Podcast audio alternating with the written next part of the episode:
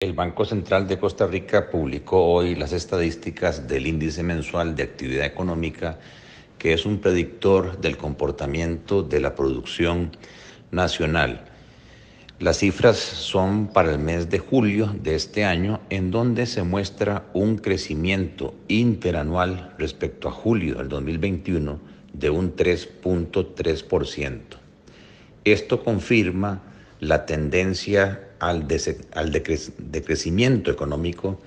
que ha venido sufriendo el país prácticamente en los últimos cinco meses,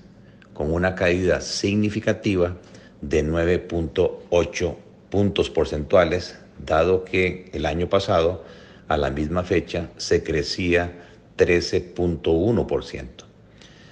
Esta situación se explica en su mayoría por una contracción muy significativa en la construcción, una caída interanual de un 26%. Lo que preocupa ya no solamente es la caída en la construcción pública, que es consistente, estamos a un nivel como un 45% abajo de la obra pública que había prepandemia en julio del 2019, sino que también llevamos cuatro meses consecutivos de caída en la construcción privada, tanto en la construcción de edificios, y oficinas, como también en la construcción de desarrollos de vivienda clase media. El otro sector que preocupa a su ejecutoria es la parte agrícola, con una caída del 3,5%, prácticamente seis meses de contracción económica en la agricultura en todos los sectores, tanto la producción de granos de uso interno como también las exportaciones, especialmente banano y piña, afectadas por la crisis bélica y las caídas de poder de compra en Europa y en Estados Unidos, y también en los pecuarios y los servicios agrícolas. Lo que continúa haciendo crecer la actividad económica es el movimiento en hoteles, en transporte, que si bien es cierto siguen creciendo, lo hacen en menor medida respecto a el año pasado. De hecho, la entrada de turistas todavía está a un 83% de lo que se tenía en la misma fecha prepandemia para el periodo 2019. Si hacemos la separación entre regímenes de producción, sí llama la atención en estas cifras que las zonas francas, el régimen especial, eh, cambia su tendencia para fortuna subiendo su tasa de crecimiento de 4.7% que tenía en junio a 5.7% eh, que refleja ahora en julio interanual.